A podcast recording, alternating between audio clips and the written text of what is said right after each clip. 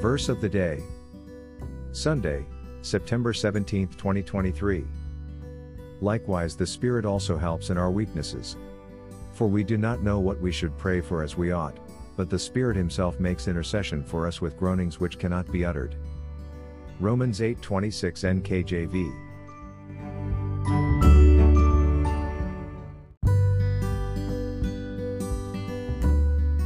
Here are the insights from today's Bible verse.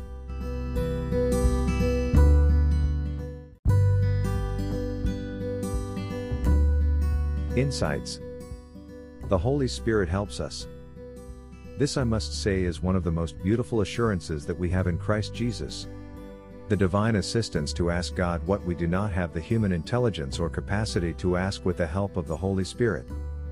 We know that our human mind is incapable of comprehending the depth of the mysteries and beauties that the Lord has for us, so we must depend solely on the Holy Spirit. One scripture we must hold dear to our hearts is Philippians 2:13. That God is at work in us to do his and his pleasure.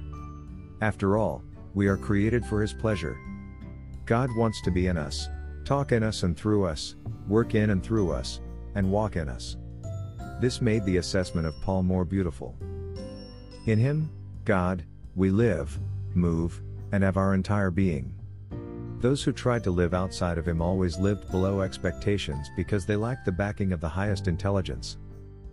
To think with our carnal mind will only lead to the decay of spiritual man we often try to explore our inherent strength rather than cling to his. However, we know that by human strength shall no man prevail. I must say that the privileges of being God's children are beyond us. That God helps us when we are weak is incredible and astonishing.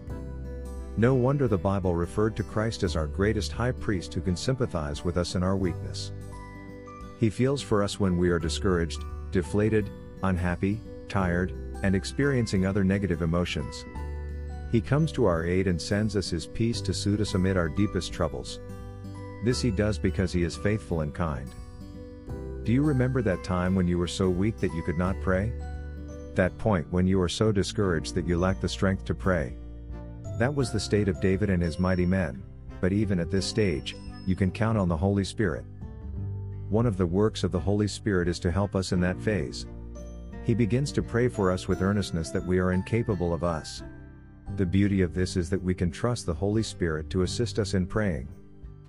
Since no one knows the mind of God save the Spirit of God and also He knows our mind. Therefore, He can better pray for us and pray beyond what our human mind can comprehend. Praise the Lord. Now He who searches the hearts knows what the mind of the Spirit is, because He makes intercession for the saints according to the will of God. Romans 8:27 NKJV you can count on Him to help you even when you are in the lowest place spiritually. Groaning that cannot be uttered. Only the Holy Spirit knows the depth of God's desire to save the world. As we lend ourselves to be a tool of salvation to the world and people around us, we can trust the Holy Spirit to do the best job through us. By this, I mean, that when our brains and knowledge about a subject are exhausted, the Holy Spirit takes us to another dimension in prayer with deep anguish and passion that may not be fitted for words. In this state, intelligence and knowledge are buried under the tears and agony of the Holy Spirit as battles are being won, victories secured, souls saved, and nations being turned to God. This work can only be done by the Holy Spirit. That is the more reason why you must ask for the fullness of the Holy Spirit and keep asking daily until you overflow in the anointing of the Spirit. Thank God we have the Holy Spirit to help us when we are weak.